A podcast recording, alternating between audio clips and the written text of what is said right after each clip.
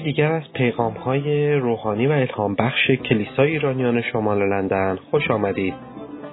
امیدواریم با شنیدن این پیام کلام زندگی خداوند در زندگی شما عمل کرده و از برکات روزافزون او بهرهمند شوید. خب ظهر همگی بخیر. حالتون خوبه؟ خدا شد تا خیلی سر جاتون گرم نشدیم و ننشستیم می‌خوایم به احترام کلام خدا بیستیم. متنی رو که موعظه امروز مربوط به آن هستش رو خدمتتون قرائت می‌کنم. از افسوسیان باب 6 می‌خونم براتون. افسوسیان باب 6 آیات 10 تا پایان 18 که اگر مایلین که دنبال بکنین افسوسیان 6 10 تا 18 عنوانش هستش اسلحه جنگ روحانی باری در خداوند و به پشتوانه قدرت مقتدر او نیرومند باشید اسلحه کامل خدا را برتن کنید تا بتوانید در برابر حیله های ابلیس بیستید زیرا ما را کشته گرفتن با جسم و خون نیست بلکه ما علیه قدرت ها علیه ریاست ها علیه خداوندگاران این دنیای تاریک و علیه فوجهای ارواح شریر در جایهای آسمانی می جنگیم. پس اسلحه کامل خدا را برتن کنید تا در روز شهر شما را یارای استادگی باشد و بتوانید پس از انجام همه چیز بیستید. پس استوار ایستاده کمربند حقیقت را به میان ببندید و زره پارسایی را برتن کنید و کفش آمادگی برای اعلام انجیل سلامتی را به پا نمایید. افسون بر این همه سپر ایمان را برگیرید تا بتوانید با آن همه تیرهای آتشین آن شریر را خاموش کنید. کلاهخود نجات را بر سر نهید و شمشیر روح را که کلام خداست به دست گیرید. و در همه وقت با همه نوع دعا و تمنا در روح دعا کنید. و برای همین بیدار و هوشیار باشید و پیوسته با پایداری برای همه مقدسین دعا کنید. آمین. بفرمایید. خب صحبت جنگ هستش. این روزا بحث جنگ خیلی زیاد انجام میشه و امیدواریم که و دعای ما همینه که هیچ موقع این شامل حال کشور ما نشه کشور عزیزمون ایران ولی این جنگ صحبتش اینجا یک مقدار جنگ متفاوتتریه جنگ روحانیه. وگرنه ما مسیحیان نه خودمون جنگجو هستیم نه جنگ رو میپسندیم نه جنگ رو تشویق می‌کنیم و از هر گونه جنگی هم سعی می‌کنیم که دوری بکنیم. اما همونطور که در این آیات مشخص شده این جنگ با جسم و خون نیست بلکه بر علیه نیروهای تاریکی اینجا چهار تا چیز رو نام می‌بره که ما علیه اونها داریم میجنگیم گفت علیه قدرت ها علیه ریاست ها جالبه نه؟ علیه ریاست ها هم میجنگیم علیه خداوندگاران این دنیای تاریک و علیه فوجهای ارواح شریر در واقع داریم میجنگیم. و اینجا هم می‌بینیم که ما به عنوان اون سرباز در واقع مقتدر عیسی مسیح باید یک سلاحهایی رو بپوشیم اما قبل از اون کسی خاطرش هستش که امسال هدف و همینطور اون موضوع اصلی که کلیسا می‌خواد بهش بپردازه چی هستش؟ هدف کلیسا رو برای امسال یادتون میاد چیه؟ بله. اقتدار کی؟ کلیسا. آفرین. شناخت اقتدار کلیسا. که کلیسا بدونه که در مسیح چه اقتداری؟ من نوعی من کلیسا که فقط ساختمون نیست مسلما. من عضو کلیسا. من برادر رهبر شبان خادم و کوچکترین عضو کلیسا چه اقتداری در مسیح دارم؟ چگونه می‌تونم از این مقامی که در مسیح دارم به عنوان کلیسای مسیح استفاده بکنم و در اون پیش برم؟ و اینجا توی رساله در واقع افسوسیان می‌بینیم که پولس که این رساله رو از زندان می‌نویسه می‌بینیم در اون آخر هم جالبه که میگی که در زنجیرها و بندها هستم ولی درخواستش از کلیسا این نیست که برای من دعا کنید تا من آزاد بشم. میگه دعا کنید که اینجا هم که با زنجیرها و با این در واقع در واقع این بندها ایستادم بتونم برای ایستادگی انجیل و فوجهای شرعی که دارن بر من حمله می‌کنن استوار بیستم و پیغام رو اعلام بکنم. از اونجا داره این نامه رو برای کلیسای افسوس و بقیه مخاطبینش می‌نویسه. سباب این رساله افسوسیان داره در رابطه با اعتقادات و جایگاه ما در مسیح باورهای ما مسیحیان صحبت می‌کنه که ما در مسیح کی هستیم. حالا یکی دو تا نمونه بخوام بهتون بگم. میگه از خداوند خدای ما عیسی مسیح هم پدر پرجلال می‌خوام که روح حکمت و مکاشفه رو در شناخت خود به شما عطا بکنه. یا همون دو ده میگه زیرا ساخته دست خداییم در مسیح آفریده شده این تا کارهای نیک انجام بدیم. و جلوتر میایم سه هیجده میگه تا توان آن بیابید که با همه مقدسین به دگازا پهنا جرفا و بلندای محبت مسیح بپردازیم. خیلی ما رو به قول معروف چیز می‌کنه. همچین انگلیسی هم میگه کلم رو باد می‌کنه و در یک جایگاه و مقام خیلی بالایی می‌گذاره. میگه خب حالا اینا هستی حالا سباب دوم کم کم میگه که حالا که اینا هستیم یه مسئولیتی هم داریم. و سباب دوم به زندگی عملی مسیحی و همینطور ایستادگی در مقابل گناهان و ها و تمام این حملاتیه که از طرف شیطان شریر نیروها و ریاستهای این دنیا به سمت ما میاد. و این جنگ روحانی ما همونطور که بارها هم عنوان شد با جسم و خون نیست و بودی روحانی داره. مشکل اکثر مسیحیان می‌دونید چیه و می‌دونید چرا شکست می‌خورن در این جنگ روحانی؟ مشکل اینه که می‌خوام با سلاحهای انسانی به یک جنگ روحانی خیلی از مسیحیان رو من دیدم که وقت کافی رو در دعا در کلام در کلیسا در حضور خدا نمی‌گذارن و احساس می‌کنم من به خودی خودم به این جنگ میدم و شیطان هم دقیقا همینو می‌خواد. چه تومه بهتر از این؟ این طرف از خودش خوب مطمئنه که من خیلی قویم و به این جنگ میگم یادم پدر من تعریف می‌کرد که قبل از انقلاب برادری بود که ایشون اومده بود ایمان آورده بود و به کلیسا می اومد و خیلی در قلبش بود که بعد از یک مدتی که اومد و با مسیح آشنا شد خدمت بکنه. و مدتی بود که داشت دعا می‌کرد که چه خدمتی بکنه. و ایشون یه بعد از یه مدت اومد و گفت که خداوند این پیغام به من داده که من باید برم بین معتادین و خانوم های روستی خانوم های بدکار مذارت می‌خوام خدمت بکنم.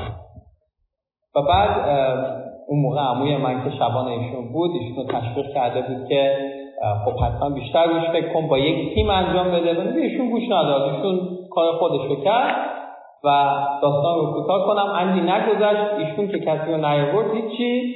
خودش هم به جمع عزیزان ملحق شد و مشغول شد. چرا؟ به خاطر اینکه یک تنه ما نمی‌تونیم به جنگ کسی بگیم که حالا الان می‌بینیم که دشمن ما کیه؟ ما دشمن داریم اتفاقا خیلی قدر برخلاف چیزی که خیلی از مسیحیان دوستان با شیطان که کاری نمی‌کنه شیطان اصلا کاری نیست عددی نیست. نه عزیزان اتفاقا شیطان خیلی هم عددیه. ولی امید ما اینه که آن که در ما قویتر از آن است که در دنیاست نه؟ مسیح پیروزی رو داده.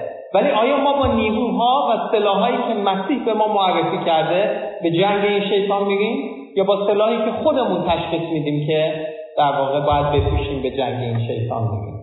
و گاهن برای بعضی این جنگ روحانی فقط اتفاقاتیه که همجور روزانه مثلا میفته من خودم در همین کمپین سه روزه دعا روزه خیلی بار داشتم و خیلی در واقع دخیل بودم. مخصوصا در قسمت برنامه های آنلاین روزانه و عزیزانی هم که تماشا کردن تشویق کردن. ممنونم از حمایت همه شما عزیزان هم. چقدر پیغام ها و پیام های زیاد و تشویق آمیز از ایران داشته و اینی که کلیسای ایرانیان شمال لندن در این پروژه در این کمپینی که برای دعا و روزه برای ایران بوده به یاد اونها هم بوده و فرصتی رو فراهم کرده که در این سه روز بالای چند هزار نفر بتونن توسط این دعاها و این در واقع شفاعت ها همراه بشن. خیلی عزیزان دلشون گرم و تشکر کردن. خیلی از عزیزان خواستن که من از کلیسا هم تشکر بکنم و ممنونم که همه هم همکاری کردیم.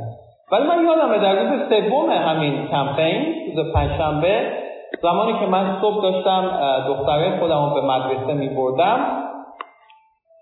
از همون محل سر کار من تا مدرسه بچه حدود 7 دقیقه پیاده گاه هستش. چراغ آقای پیاده برای ما ثبت شد. ما داشتیم از خیابان میگذشتیم که به اون بر خیابان بریم. این بر در واقع دختر کوچیک من بود. سمت چپ هم دختر بزرگ مسترین بود. و یک موتوری تصمیم گرفت که این چراغ قرمزی که برایشون هستش رو خیلی شیک و مجلسی بگذرونه و شاید بگم با فاصله میلیمتر به دختر بزرگ من سلین که ایشون هم تصمیم گرفت که بدوه وسط خیابون در واقع نزدیک شد و من اون لحظه کاملا احساس کردم که شیطان و شریک از این موضوع و از این اتفاقی که داره میفته خوشحال و این قطعا یک حمله هستش ولی این یک حمله اما در زندگی روزانه من چی؟ آیا جنگ گوهانی ما فقط موقعیه که ما حمله میشیم؟ مثلا یه اتفاق میفته یه جای دستمون رو می‌بریم میگیم حمله بود. می‌خوریم زمین میگیم هم حمله بود. نمی‌دونم پولمون آخر ماه کم میاد این قطعا حمله بود. اگه ده یکم به کلیسا نمی‌دادم و نمی‌دونم. این وقت یه اتفاقی برای آشنامون میفته همه چی میشه حمله. ولی اتفاقا اینجا پولوش چی میگه؟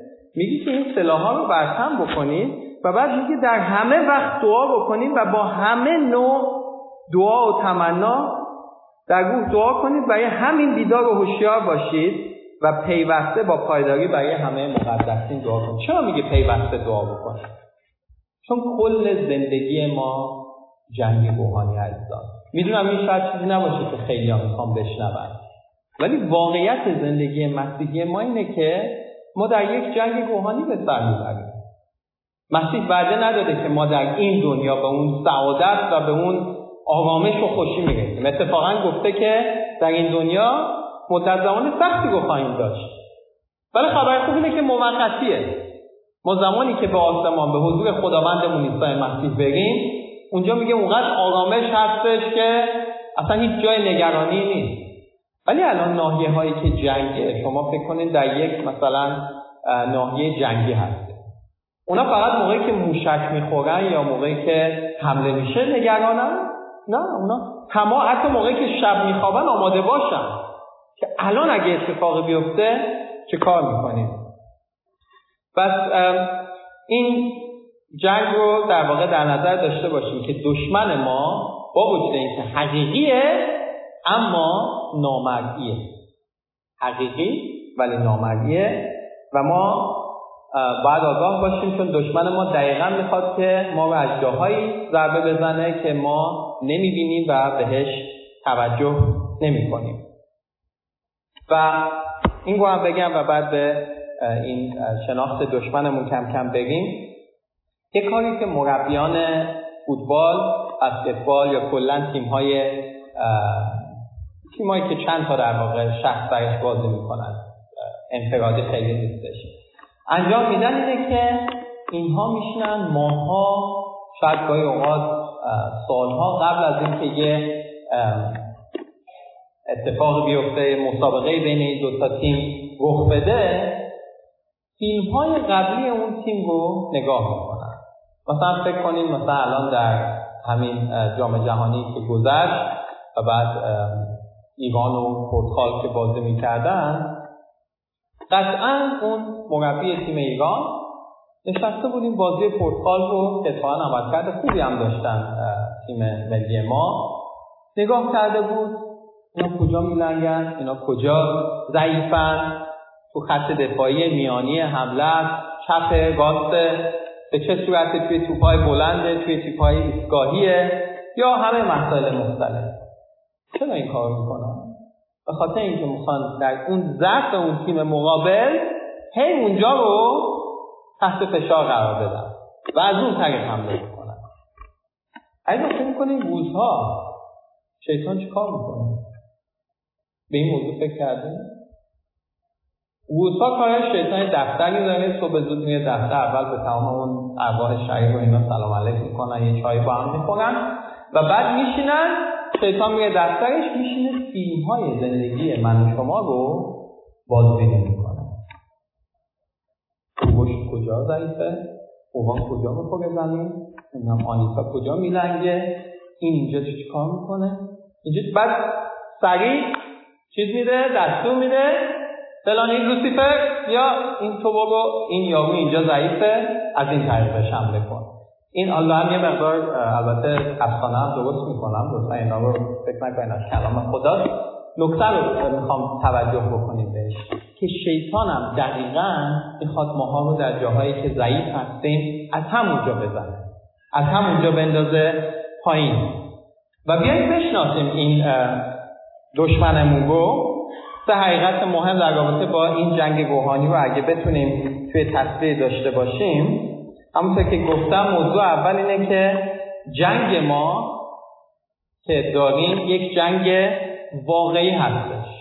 پس لطفا این تلقین رو گاهی اوقات ما در یک جایی راجع به نیروهای شریب و شیطانی که صحبت میشه میگه خواهش می‌کنم خواهش می‌کنم. اصلا راجع به اینا حرف نزن من میترسم بچه کوچیک دارم نمیم چی چی تلت میشم اله میشم. عزیزان کلام خدا ما می‌خواد نه فقط راجع به اینا حرف بزنیم بلکه آگاه باشیم بلکه بریم و بجنگیم. ایماندار مسیحی که نخواد توی این جنگ گوهانی شرکت بکنه قطعا خیلی زود با از نظر کله میشه. و خیلی بهتر اتفاقا با آگاهی بریم و بجنگیم. اگه به اسلاید بعدی بریم جلوتر این مسائل رو عنوان کردیم یه دونه از جلوتر راجع به سه حقیقت مهم در رابطه با این جنگ. این جنگ ما اول گفتیم واقعیه. دومی که باید اقدامی انجام بدیم باید کاری انجام بدیم. در هم تاثیر زمانهایی بود جنگهایی بود که خدا می‌گفت که شما با ایمان بیستید من میرم برای شما میجنگم. زمانهایی بود که می‌گفت که من پیش روی شما رفتم ولی شما هم بگید یه زمانی مثل موسی هم گفت که شما قوم و بود موسی گفت به اسم کی بگم؟ بگم بگم کی منو فرستاده؟ میگه بگو بگو من هستم. من فرستاده. خدا پشتشون بود. ولی اینا باید می‌رفتن اقدام رو می‌کردن. حتی در جایی که رسیدن الان به اون دریای صبح لشکر فرعون داره میاد حتی اونجا هم خدا می‌خواد که اینها اقدام بکنن. موسی این رو بزن زمین این دریا باز بشه. موسی اینو بگو. موسی اونجا بگو. من شما امروز چجوری میجنگیم؟ و حالا سه تا شاخصه دشمنمون رو ببینید سه تا شاخصه و شناخت دشمن یه بار دیگه این کلیک رو بزنین. اول اینکه دشمن ما قویه. هر کی هر ایمانداری فکر می‌کنه دشمن ما ضعیفه سخت در اشتباه. نه اتفاقا ما دشمن خیلی قوی و قدری داریم. دو اینکه دشمن ما شریره خیلی با شگارت خیلی با در واقع کارهایی که برخلاف اخلاقیات و برخلاف در واقع اون افکار مسیحی ما عمل می‌کنه در زمان شر میگه بتونین اون پایداری رو در دعا داشته باشین. و سوم اینکه دشمن ما هیلگره دروغگوه. شیطان پدر کیاست پدر دروغگویان. شک میاره هیله میاره. خاطرتون میاد در همون ابتدای داستان خلقت در همون باب سه پیدایش. شیطان دید خیلی اینجا دیگه همه داره بهشون خوش میگذره. نمی‌دونم صدای حیوانات میاد حیوان نامگذاری شدن باغ عدن اینه هم پیشی اونجا. ما فقط یه شب ولنتاین داریم اونجا کلا هر روزش ولنتاین نیست و بعد آدم و هوا اصلا برهنه نه شرمی هست نه گناهی هست نه هیچی. خیلی همه چی عالیه. اون اینجوری که نمیشه. من که نمی‌تونم بیکار با این دیپارتمنت شریران بشیم یه مار پیدا کنین این مار رو بفرستیم بره خدمت. ماهه اومد. آیا خدا حقیقتا گفته که از این میوه دعا از این میوه در واقع درخت نخورید شک بود کاری که داره هر روز با زندگی ما می‌کنه. و اگه ما این حقایق روحانی رو نمی‌دونیم چرا پولس بیچاره؟ سه باب داره میگه که من در مسیح کی هستم؟ من در مسیح در چه جایگاهی وایستادم؟ من در مسیح فرزند هستم. من در مسیح شاهزاده هستم. به خاطر اینکه دشمن داره مرتب هویت ما رو زیر سوال می‌بره. دشمن هیلگر و پولس میگه که اینا رو اول اگه فهمیده باشین بعد می‌تونین در جنگ از اینا استفاده بکنین و بعد دروغ گفت. دروغ گفت. گفت نه خیرشم اگه از این بخورین تازه بعد می‌تونین خودتون برای خودتون یه کاری بشین. اصلا بیا یه خدایی بشو برای خودت. چرا رفتی زیر تحت کنترل این خدایی که نمی‌خواد؟ این درخته چیزی داره که خدا نمی‌خواد تو ازش بخوری. اصلا مسیح کلا عوض شد. و چقدر توجیه هایی که روزانه من و شما راجع این قضیه می‌کنه پس دشمن ما دشمن قوی دشمن شریف و دشمنی فیلگر و از این موضوع فوقلاده آگاه باشید خب آقای پولوس حالا چیکار بکنیم؟ تو که ترس و کامل انداختی تو جونمون این همه دشمن دشمن کردی و جنگ و اینا. حالا الان تکلیف چیه؟ چه اقدامی باید انجام بدیم؟ پولوس اینجا 6 تا سلاح به ما معرفی می‌کنه. کم کم رفتیم توی علوم و در واقع کلاس امثال هندسه. که این شیشتا یکیشون کمربند گاستیه یکیش زره پارساییه. ننده آمادگی برای انجیل سلامتیه که میفهم دوست داشتن ترین قسمت مال خاطره هستش. سپر ایمانه کلاهخود نجاته و شمشیر روح هستش که کلام خداست که من در این موعظه و در دو موعظه آینده خودم با شما از در این کلیسا به این شش تا می‌پردازم. هر دفعه به دو تاش می‌پردازم و امروز می‌خوایم به کمربند گاستی و زره پارسایی بپردازیم.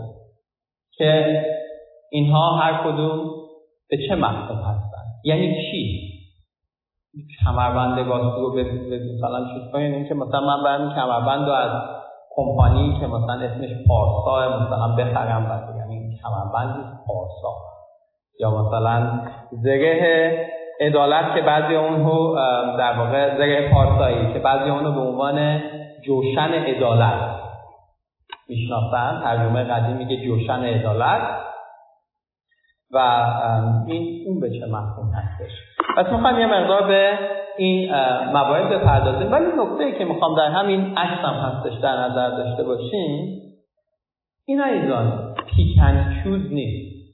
یعنی انتخابی نیست. من مثلا کلاهخود نجات خوبه کلاهخود رو می‌خوام زگم نمی‌خوام. کمربندم نوجوان های امروزه که اصلا میگه کمربند رو کامل گذاشتن کنار و اعتمادی به کمربند و یا نمی‌دونم شمشیر گوه این این کلام این این خوبه.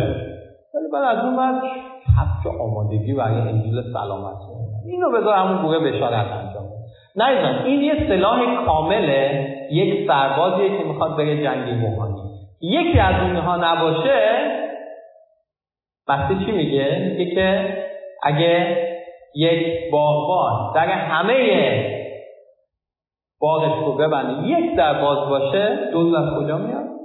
اصلا اون یک در میاد. یکی از اینها کامل نباشه از همونجا و بعد با چه چیزی حفاظت میشه؟ دیگه در هر و در گروه دعا بکنید این پتو حفاظتیه که میاد روی همه شیشتا قرار می‌گیره.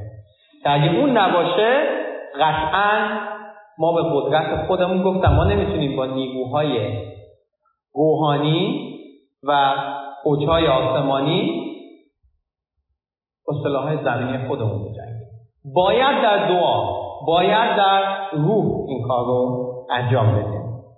پس بریم به اول که کمربند راستی هستش.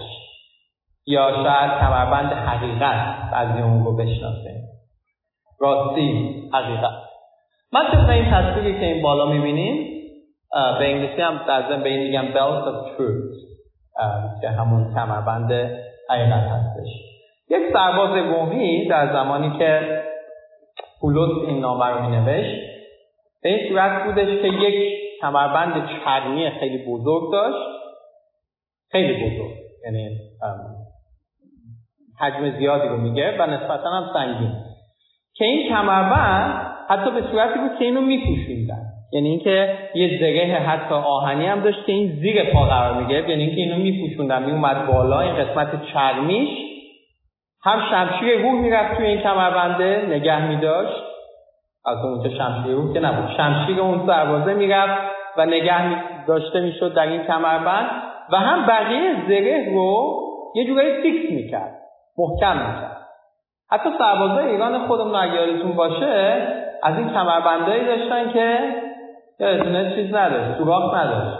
چی می‌گفتم به سر محمد دقیقا دقیقا. تا جایی که می‌خواستن اینو سفت و محکم می‌کردن. بعضی یه دای زیادی دیگه می‌کردن. از این من می‌زد دیگه حال این کمربند یک سرباز قومی همه اون سلاحهای خودش رو در واقع سفت و محکم در اون جایی که باید می بود نگه داشت و یه حس دیدین کمربند خوب میبندین بود بوتون میشینه مثلا آقایون احساس می‌کنین خوشتی ترین مرد مثلا روی کره زمینی خیلی همچین با چیزم وا میگین. حالا خواستم کمربند منم ببینید و احساس می‌کنین چه اعتماد به نفسی بهتون داده شده.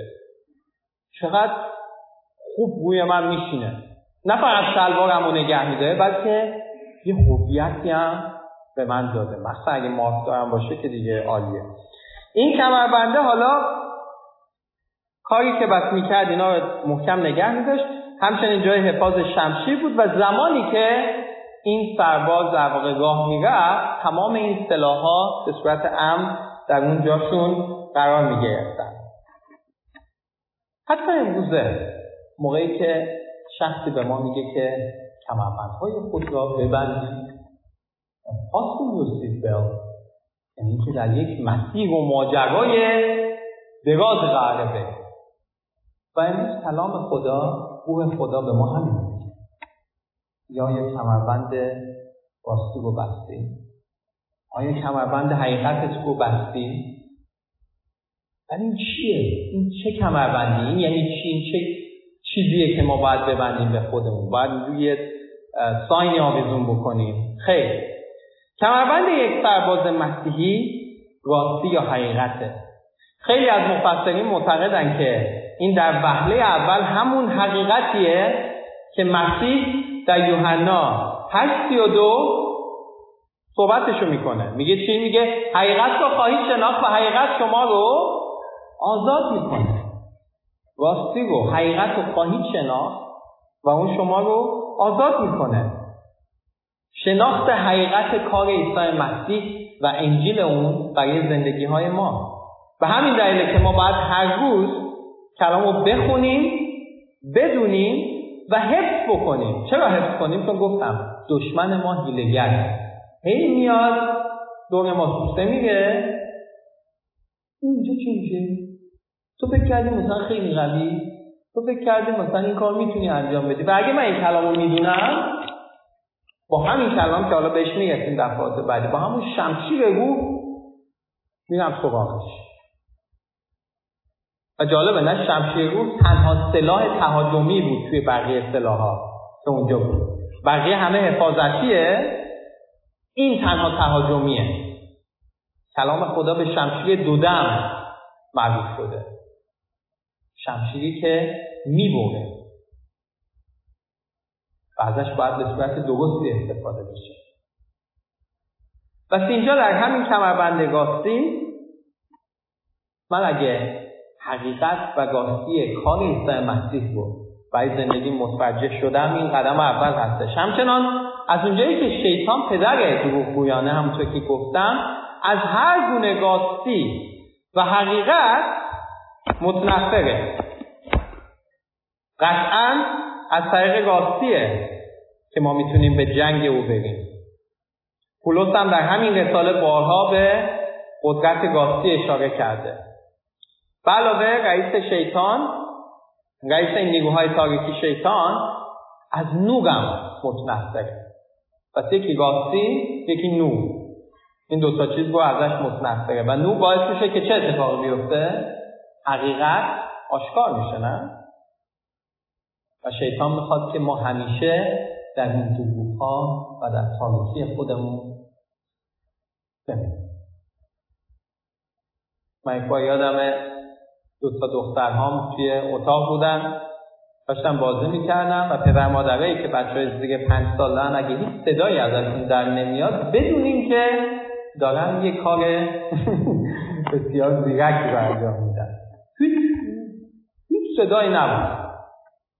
تا صدای پای منو شنیدن که من دارم به سمت اتاقشون میگم دختر کوچیکم گفت ددی بیا تو ولی چراغ روشن نکن که چرا گفت بیا تو ولی چراغ روشن نکن.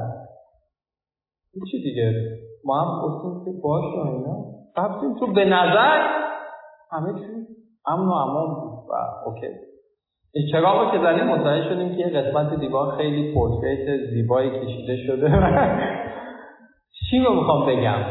گاهی اوقات ما به نظر در تاریکی همه چیز خوب به نظر میاد. همه چی آروم. چه هم میگه همینجاست دیگه. کارش نه. فعلا حالا یه ذره آرومش بذاریم. تا موقعی که نور نباشه این نمی‌فهمه تو چه هچلی قرار داره. موقعی که نور اومد اون موقع بعدا یعنی شخص داشت نصف شبی دزدی می‌کرد یه عگهی برداشته بود و داشت این آهن قفل یه مغازه رو می‌برد. از یکی از اونجا قد میشه میگه بیشتر چیکار داری می‌کنی؟ گفت دارم ویولون می‌زنم. بعد گفت خب بچه صداش در نمیاد؟ گفت صدای صبح در میاد. حالا الان شیطان هم گاهی اوقات در زندگی ما در تاریکی کارهایی می‌کنه که اون موقع صداش در نمیاد. صدای زمانی در میاد که ما جایی که باید بیستیم جایی که باید باعث نجات کسی بشیم نه فقط نمیشیم خودمون بدتر از اونها عمیق وارد این گناه و اینجاست جایی که باید آگاه بشیم و هر گونه دروغ هر گونه ناراستی هر گونه مسائل میزی. ما چرا سه روز دعا و توبه توبه اعلام کردیم؟ چند نفر از پرسیدن. گفتم گناه ما چیه؟ گناه ما این وسط چیه؟ دولت ما داره این کار می‌کنه. من چرا باید توبه کنم و من به همه همینو گفتم. گفتم شما ببخشید حالا زیرمیزی دادی؟ تا حالا جایی برای حقت کسی رو پیشوندی؟ تا حالا چیزهایی که ما بر ضد اونیم برای خودمون؟ اوکی. گفتم من و تو در این وضعیتی که درش هستیم نقش داشتیم و همینه که باید توبه کنیم و هر گونه دروغ هر گونه ناراستی زیرمیزی مخفی کاری نه فقط خدا رو خوشنود نمی‌کنه بلکه باعث میشه این کمربند گاستی ما شلتر و شلتر بشه. کمربند شل به چه دردی می‌خوره؟ به هیچ دردی. مگه مارکدار باشه اون مارکش رو ببینم ولی اونم خیلی به درد نمی‌خوره. و کم کم این کمربندی که شل شده سلاحهای دیگه ما رو هم شل می‌کنه. و کلام خدا که خود حقیقت هستش هم کم کم در زندگی های ما شل میشه. قبل از اینکه ما بدونیم به طور فجیعی مغلوب این جنگ و مغلوب این دشمن میشه. بذارین دو سه تا آیه که اینجا هستش رو هم براتون قرائت بکنم. اشعیا 59 17 اشعیا 59 17 که راجع به همین کمربند. شاید فکر کنین که خب این حالا حرفای پولس پولس خودش هم یه مدت مثلا مسیحی ها آزار می‌داد. بقیه کلام چی میگه؟ میگه پس عدالت رو چون زگه بستن کن و کلاه خود نجات رو بر سر بنهاد جامعه انتقام را در بر کرد و خیشتن را به ردای غیرت ملبس ساخت در رابطه با یک جنگجو میگه. همینطور رومیان بومیان. جلوتر بیایم بومیان سیزده دوازده. در رابطه با جنگجویی صحبت می‌کنه میگه شب او به پایان است و روز نزدیک شده است. ایمان داریم شب او به پایان است روز نزدیک شده است. پس بیایید اعمال تاریکی را به سوی نهیم و زره نور را در کنیم. آمین؟ با من بگید زره نور را در کنیم. هللویا. شیطان می‌خواد که ما در تاریکی بمونیم. شیطان می‌خواد که ما در ناراستی بمونیم. اما ما می‌خوایم که زره نور رو در بر بکنیم و به جنگش بریم.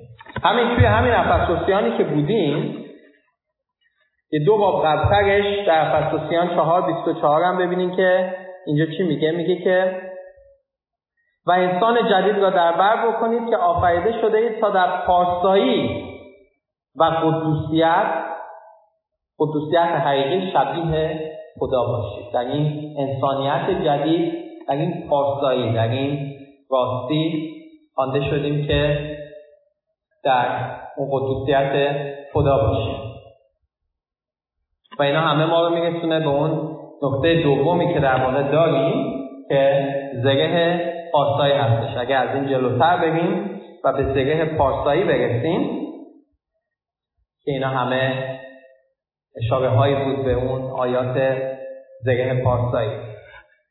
خب حالا من کمربند راستی رو بستم و اونجا یک آیه هم یاد آمد در یوحنا 17 17 میگه که بگذار اینا همه کلام تو رو بدونن. کلام تو قدوسیت کلام تو اینها رو تقدیس می‌کنه. و بذارین خود آیه رو دقیق براتون بخونم. یوحنا 17 17 میگه که آنان را در حقیقت تقدیس کن. کلام تو حقیقت هستش. یعنی ما با دونستن کلام خدا اون حقیقت رو بهش به آگاهی میگه و اما زره پارسایی همونطور که گفتم جوشن عدالت. یا به انگلیسی هم در واقع بهش میگن که اینجا انگلیسیش رو نمی‌بینم. بله. زره عدالت. بعضی از مفسرین در رابطه با اینی که این موضوع به چه مسئله داره اشاره می‌کنه اعتقاد جالبی دارن و میگن که در این شش تا سلاحی که ما میپوشیم جالب به دقت کردین. اگه بتونید یه بار دیگه گویم اون عکسه بریم وحید جان عکس اون سربازه همه قسمت های جلو رو محافظت می‌کنه نه؟ مثلا کلاخود نجات نمی‌دونم این زره اداره حالا بعضی از این در واقع زره ها بودن که هم خوش بود هم جلو بود مثل این عکسی که گذاشتیم. ولی زمان اتفاقا سربازهای مومین زره می‌تونید به چه صورت بود؟ به این صورت بود که زنجیرهای خیلی زیادی در کنار هم قرار می‌گرفتن و این ناحیه جلو رو اندام داخلی مثل قلب، شش، کلیه اینا رو همه رو حفاظت می‌کردن. ولی اغلب اوقات پشت خالی بود. پشت اون سربازه خالی بود. اینا این نتیجه گیری رو می‌کنن که ما باید به نبرد با دشمن بریم. نباید از اون بترسیم نباید فرار کنیم. ما مرتب به دخترمون میگیم میگیم سگ, سگ می‌بینی نترس فرار نکن. و اگه بدوی سگه هم دنبالت میتوه ما هم کوی اوقات به عنوان سرباز مسیح میریم تا جلو. شمشیرمون هم نشون میدیم. تا قراره بجنگیم بودو بودو برمیگرد شیطان میگه چه خوب پشتش هم که خالیه بزنیم داغونش کنیم در نظر داشته باشیم در این جنگ اتفاقا ما باید همیشه پیش قدم باشیم. همیشه باید با نیروهای شریع بجنگیم. چون سلاحهایی که داریم تمام ناحیه جلو رو داره حفاظت می‌کنه. حالا من مطمئن نیستم چقدر با این عقیده صد درصد موافقم یا نه. ولی نکته جالبیه که بهش فکر کنیم. که اگه من می‌خوام پشتم خالی نباشه به همین صورتی که الان شما ایزا نشستین همه پشت به پشت هم نشستین. یه لحظه تصور بکنید که اگه ما به عنوان لشکر خدا همه پشت هم بیستیم و همه نسبت به این دشمن بجنگیم هیچ موقع پشت کسی خالی نخواهد شد. و اینجاست که تکلیف ایماندارانی که میگن من نه به کلیسا احتیاج دارم نه به مشارکت مسیحی احتیاج دارم نه به گروه های خانگی خواهر مریم احتیاج دارم. به هیچ منم و خدای خودم. با پشت خالی بدون هیچ حمایتی خیلی زود در این نبرد و جنگ روحانی مغلوب میشن. و این نکته جالبیه که به اون اشاره شده و این نقطه ضعف رو نباید به شیطان بدیم. همچنین زره می‌تونیم برگردیم به اون زره پارسایی. زره تمام اعضای اندام حیاتی بدن رو همونطور که گفتم مثل قلب و شش و کلیه و بقیه جاها رو محافظت می‌کنه. و قطعا قطعا هیچ حفاظتی امتر و بهتر از رابطه با خدا که در اون پارسا شمرده شدیم نیستش. پارسا شمردگی یا همین موضوع righteousness, justification و فرزند خدا خوانده شدن توسط باور بر کار خدا بر خون عیسی مسیح که برای ما ریخته شده انجام میشه و قطعا تلاش و کارهای انسانی ما نیستش که اینو انجام میده پس موقعی که میگه زره پارسایی من باید بدونم این حفاظتی که در نام مسیح در خون مسیح دارم تلاش و کارهای انسانی من نبوده. زمانی که در عهد عتیق خدا می‌خواست که بلای آخر رو بر فرعون و قومش بیاره یادتون میاد؟ در کتاب خروج. بلای آخر چی بود؟ گفتش که نخست داده اون خونه های نسیا رو می‌خوام بگیرم ولی بقیه چی؟ بقیه چیکار کنم خب که بر سردر هر خونه ای خونه اون قربانی رو بمالیم موقعی که فرشته مرگ بیاد وارد اون خونه ها نمیشه. می‌دونه که اینجا محافظت شده. می‌دونه که اینجا پارسا شمرده شده. می‌دونه که اینجا موت واردش نخواهد شد.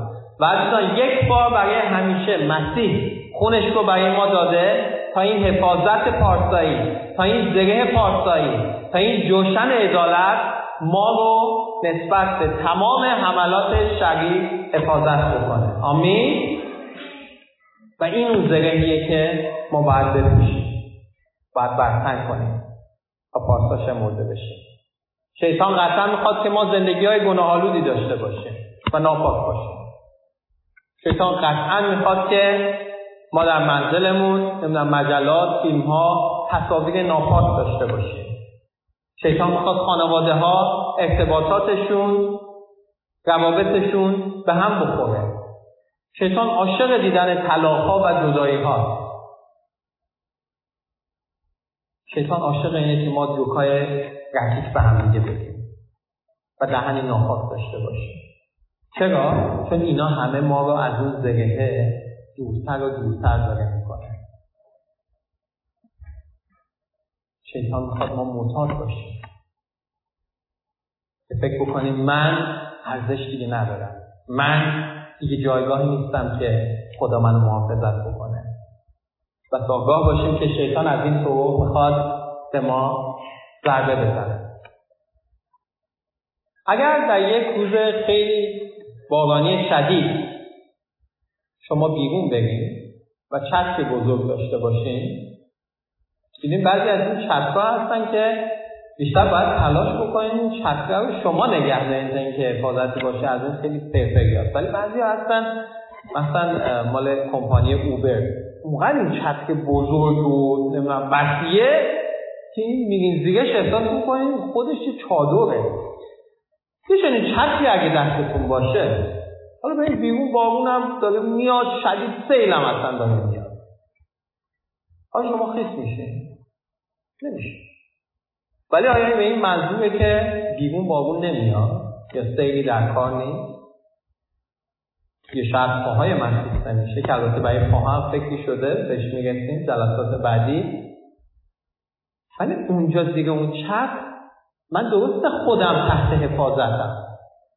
اما باید مدام به خودم یادآوری بکنم که این حفاظت فقط و فقط برای پارسایی و برای عدالت کار خدا که من درش هستم. و من در اون هیچ نقشی ندارم. لحظه ای که از زیر این حفاظت خدا بیام بیرون آنچنان بر من حمله میشه آنچنان در این جنگ شکست می‌خورم که خیلی زود کله میشم.